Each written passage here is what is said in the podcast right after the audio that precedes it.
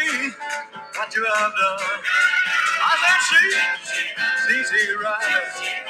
Oh, see what you have done. Girl, you make me love you and love, love, What I say. Hello, everyone, and welcome to episode number 126 of Bill Man, the Sport Guys podcast. I am your host, Bill Man, where I get to report you the latest weekly news from the NFL, NBA, MLB, and NHL. All right, everybody. So, in case if you haven't listened to last week's episode, I talked about the Chicago Bears. Now, possibility, this could be something that I may want to do or talk about. And however, we do have another NFL team to talk about in this particular episode. It is the New England Patriots. What on earth has happened to the dynasty of the NFL? Who's probably have like who's got like the most championships in franchise history, the now Tom Brady-less New England Patriots. I should refer that to that. Ever since Tom Brady left, the Patriots have never been the same. And this season shows evidence of that. Ladies and gentlemen, the New England Patriots are 1 and 5. Oh my goodness gracious. Like that is a travesty. And I'm not joking. And he, and they did lose today by the Las Vegas Raiders by a score of 21 to 17. And now, everyone, do you want to take a guess on the team the New England Patriots be this season? I'll give you guys about a few seconds. If you guys guess the New York Jets, or shall I say the Aaron Rodgerless New York Jets, you got that correct. They did beat the Jets 15 to 10. Now, the Patriots, while while the Raiders could still possibly make the postseason, they're sort of wild card in my eyes. The other teams that they have lost to, well, they lost by five to the Philadelphia Eagles on opening day. But the last three teams, minus the Jets and the Raiders, well, Raiders are technically competitive. They're just more wild card. But besides Las Vegas and Philadelphia, Philadelphia obviously top five best team in the NFL. The other three teams, the Patriots were clobbered by them. Let me tell you the scores. 24 to 17 against the Miami Dolphins, but the last two. This is the clobber. This 38 to 3 against the streaky Dallas Cowboys. That's right. I said it. The streaky Dallas Cowboys and the New Orleans Saints basically flattered them like a bunch of pancakes by a score of 34 to nothing. So, what on earth has happened to the Patriots? All right. So, if we look at actually, if we also look at their Vegas's upcoming games, it does not get easier. Okay? They have the Buffalo Bills. That's their next upcoming game. Then they got the Miami Dolphins again. Then they got the Commanders, the Colts. You could maybe squeak out a win against the Commanders. We'll see. Same with the Colts. Honestly, it would be hilarious if they lost to the New York Giants. So, in reality, the Patriots should start winning games because the only real tough competition that I think is going to give them the problem are the Kansas City Chiefs and the Buffalo Bills and the Miami Dolphins. That's about it. And maybe, maybe the Pittsburgh Steelers. Not quite up there, but maybe. Now, Mac Jones. Holy moly. This guy has looked disastrous. Like, bottom three quarterback, along with Zach Wilson. And and Zach Wilson surprisingly doing better than Jordan Love. I don't understand. Mac Jones, today's game threw for 200 yards, one interception. But the two, but the two clobberness games he was involved in, 110 yards, two interceptions, and was benched against the New Orleans Saints. And against the streaky Dallas Cowboys, only 150 yards and two interceptions. All right. Mac Jones so far has a 74.4% QB rating. The game against the Saints was his lowest by far. and the offense barely hasn't even showed up. And the offense has honestly disappeared between Malik Cunningham, Juju Smith Schuster, uh, Ezekiel Elliott, not Brian Elliott, the hockey goalie that retired, the running back, Ezekiel Elliott, and then Kayshon Boutte. Even the defense hasn't looked that great. And the Patriots have got to step up. They've got to do something because right now they've basically fallen into rebuild area, safe to say. Now they haven't made the playoffs in I believe it's two been two, three years. Definitely ever since Tom Brady left. Now, if you're Robert Kraft, do you A fire Bill Belichick? B maybe give him one more shot, but if he messes up, then he's gone arguably the greatest NFL head coach of all time. I don't know. I'm very curious to see what happens to the Patriots in the offseason because, you know, they've won championships with Tom Brady. They have won six. And what do they all have all in common? Tom Brady. And ever since he left, they've never been the same. And let me also tell you one thing they're dead last in the AFC East. 0 3 at home. Oh man. And they they're I believe they are tied for the worst winning percentage along with the Denver Broncos at 167. No, and the New York Giants. No, you know what? I checked that. They're tied with the second worst. The worst winning percentage. No, I'm wrong. They they're I'm so sorry. They're actually tied with the Arizona Cardinals and the Chicago Bears. Oh, baby. Now, uh, they're actually second worst because the worst is the Carolina Panthers at zero. So, you know, Bill Belichick, not, I think realities came up to him. I also believe the NFL now relies on technology more, you know, analytics. We're into that stage now in sports. It's not what it was back in the old days, that's for sure. So, the Patriot way has completely vanished. So, everyone, got questions. Does Bill Belichick get fired after this season? And what do the Patriots need to do? Because, man, they are an atrocity to watch on the field this season.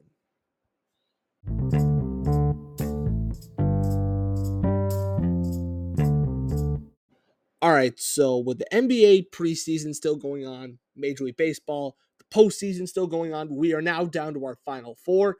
In the National League, we got the Philadelphia Phillies versus the Arizona Diamondbacks.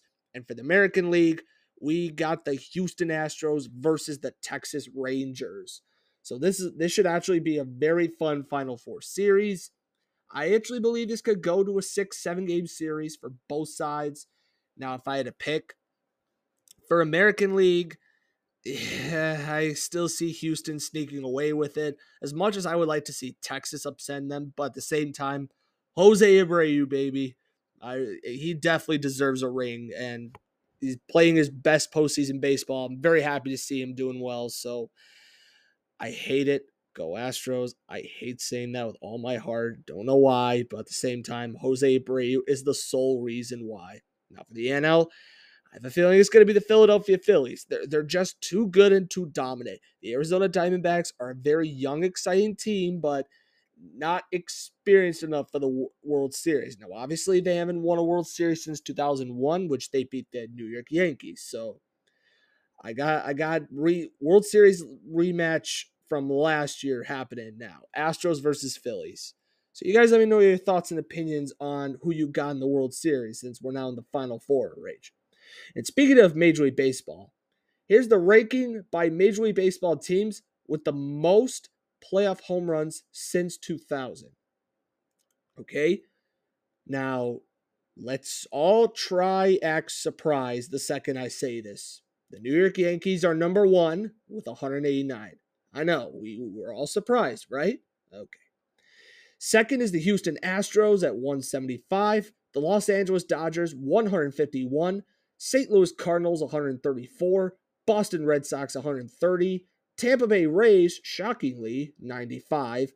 Atlanta Braves, 88. Philadelphia Phillies, 83.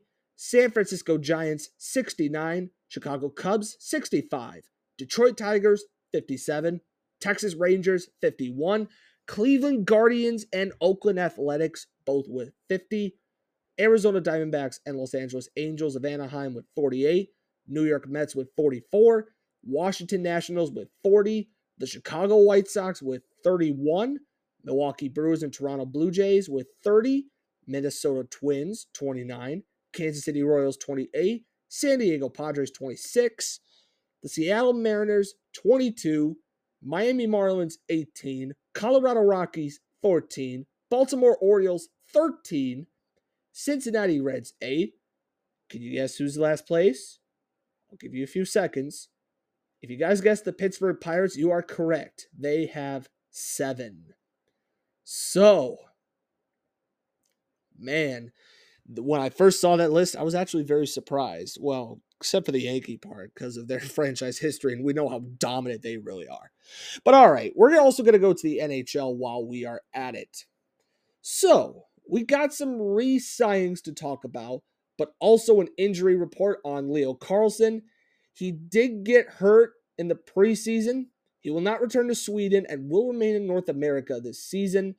I think it was an upper body injury, if I recall, but you know, it's very bad, pretty brutal, and really hope he recovers soon.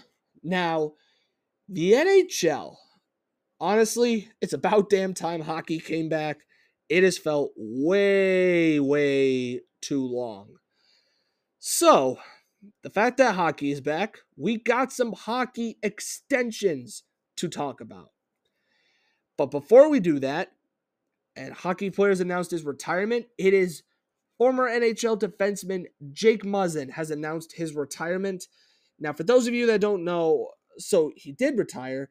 Jake Muzzin played for the Los Angeles Kings and the Toronto Maple Leafs. Now, Jake Muzzin, you know, yeah, he is only 34, but it's a shame that his career had to end due to a back injury. So the back injury was he basically injured his spinal after a collision with Arizona Coyotes forward Clayton Keller.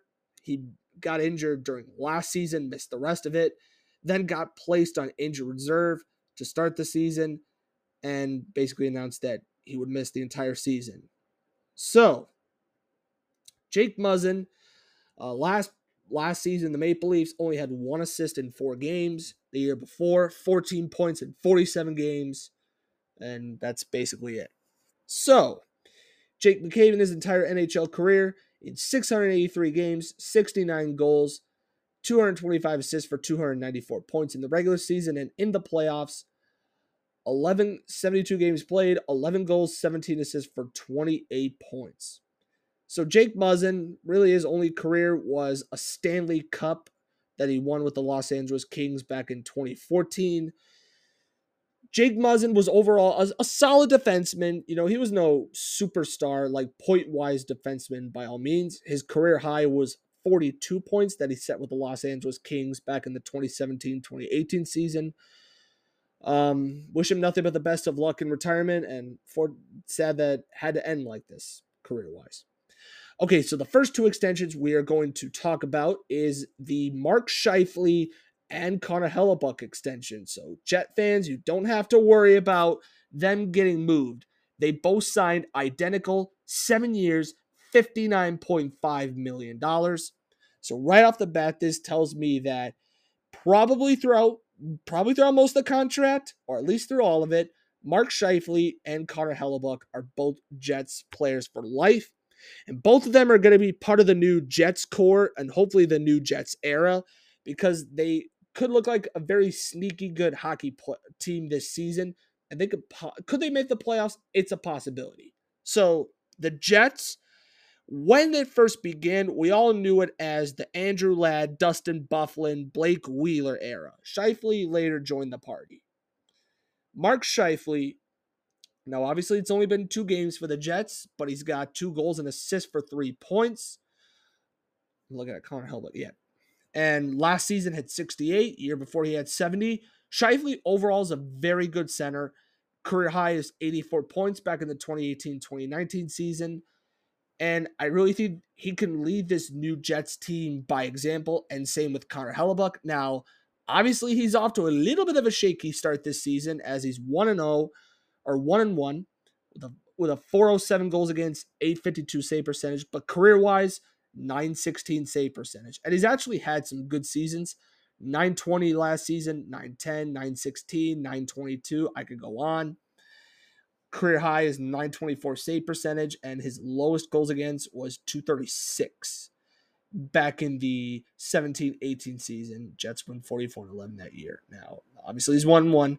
He went 37, 25, and 2 last season. So I like this a lot for the Jets.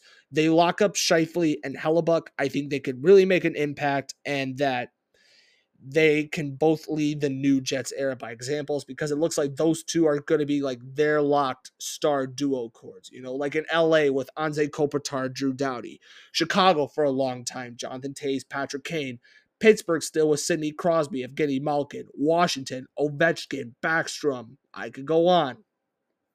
So overall, at first I wasn't so sure about it, but the more I think of it, I actually really like the contract for both players since they're identical ones. Alrighty, we got two more hockey extensions to talk about in this in this video or episode basically. Um all right. And before I do want to throw this out. So today the Iowa University the Hawkeyes. They versed the DePaul in women's basketball. Caitlin Clark played in front of a stadium of 55,646 fans for Iowa bas- for women's basketball. And it was the most ever for a women's basketball game. And now I like this. You got a star in Caitlin Clark. Top five, top 10 best player currently in women's basketball. Now, I do need to watch more women's basketball. I've I've caught maybe a tiny glimpse. I haven't watched enough as I would like to, but I like how they're trying to brand women's basketball by drawing more fans and having Caitlin Clark part of it. I really like how they did it. And I think Caitlin Clark could be the new face in women's basketball. So let me know your thoughts on that. But we're going to go back to the signings. I just want to throw out and give some shout out to women's basketball for dominant seasons. All right, so we got two signings to talk about. Next up, the Buffalo Sabres have locked up defenseman Owen Power on a seven year, $8.3 million deal. Owen Power only had 35 points last season, but it's a strong one too. And the thing I also like about this now, for this season, Power only has one assist in two games. However, I think Owen Power is going to be the next face in the blue line along with Rasmus Dahlin. And I really like how the Sabres are really constructing their team overall, if I want to put it that way. So I like the deal, and I like it that they locked up one of their young core players for a very long time. And this is a very good one. And the next and the last contract we're going to talk about is Devon Toews. Devon Toews signed a seven year, $7.2 million extension with the Colorado Avalanche. Another good deal. Devon Toews, top 15 best defenseman in the NHL. That's right, I said it. Now, he's got one assist in two games, but last season, seven goals, 43 assists for 50 points, and 57 the season they won a Stanley Cup. So Devon Toews has really became more of an offensive, solid defenseman ever since getting traded from the Islanders. And I like this. De- Devon Toews could be the new like duo blue line along with Cale Makar. They could be the new face of the Colorado Avalanche blue line. Like the best way I could put it is they could be the new Duncan Keith, Brent Seabrook, but on the Colorado Avalanche. So I really like this deal overall. And that is going to include today's episode. Gave a little shout out to women's basketball. Owen Power, Devon Toews, Carl Hellebuyck, Mark Scheifele extensions, Major League Baseball postseason still going strong, NBA preseason still happening, and football. We talked about the New England Patriots and why are they so bad to watch this season.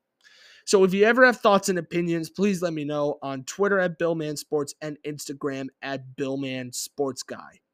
So thank you for tuning in to episode number 126 of Billman the Sport Guys podcast. I am your host, Billman. Stay tuned for episode number 127. Peace.